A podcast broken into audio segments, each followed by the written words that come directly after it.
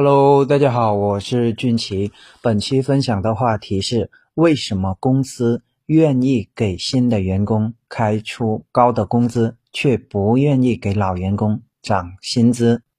很多朋友确实也不理解这样的一种现象。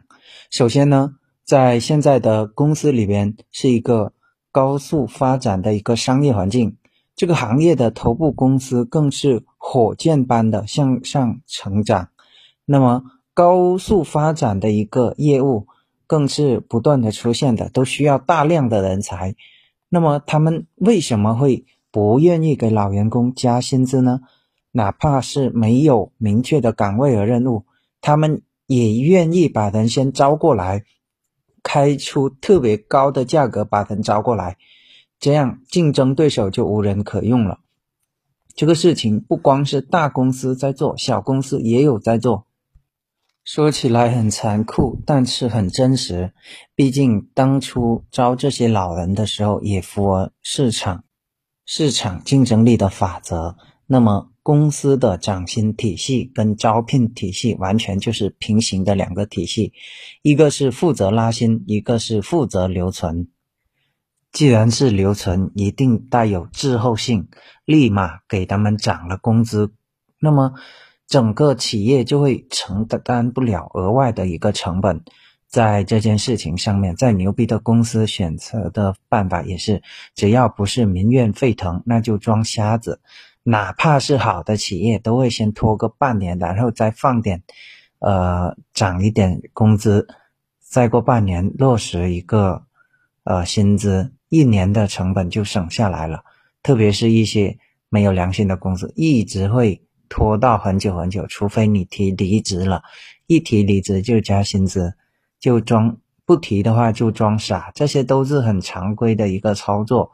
记得有些朋友刚加入一些大公司的时候，就遇到这样的问题，他们刚开始的时候没有发表声音，那么公司也不会重视他们。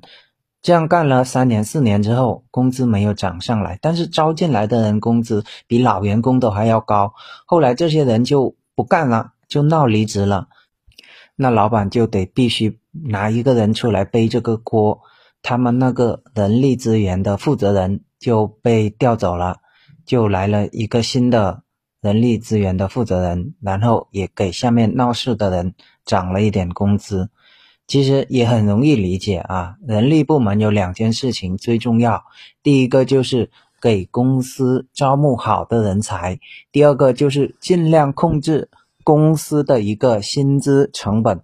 这两件事情，任何公司的一个人力部门必须都要做好。那么老员工在很多时候就只能被牺牲了，老员工被新员工牺牲的滋味一定不好受。经验更丰富，干的活更多，吃的却更少，这的确是很悲屈啊！但是我们要理性面对这种现实。接下来就重点谈一下这个解决的办法、应对的策略。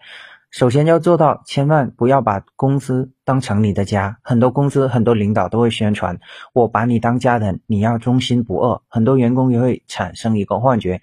啊，公司真是一个大家庭啊，真温暖。事实上，企业在裁掉员工的时候，绝不会把你当家人的，他会把你当成一个成本的包袱拖后腿，对吧？打工人和企业的关系只是一种合作的关系，你付出的时间获得了一个薪资和成长，公司付出这个金钱购买你的时间。当你的能力不断的提升，自然有理由要求提高这个薪资。甚至是炒掉老板，另谋高就。理清楚这一层关系之后，我们再来讨论如何应对这样的情况。首先，呃，如果你进来得不到一个合理的待遇，时间很久了，对吧？而不是你的能力问题，只要能力持续的提升，何必在意短期的一个不公平呢？另外的话，所谓的轮回，那谁不是也要遇到这样的情况呢？当你刚参加工作的时候，一样将。呃，面临这样的情况，更重要的是，我们要有长期的一个主义，要有耐心。短期的不平衡，放到长期的时间来看，一定是，呃，慢慢的回归这个平均值的。啊，我有一个打工的观点，就是公司付钱给你积累经验和能力，所以一直以来，我更关注的是自己自身能力的一个提升，而不是这个薪资的提升。毕竟薪资的决定权并不在你的手里，而是不断的提升能力可以控制你的事情，关注能改变的事情，更容易拿到想要的结果。好了，以上就是我关于那个问题的回答。想要更多精彩的干货，可以微信搜索关注公众号“说话细节”就可以了。感谢大家的收听，我们下一期再见。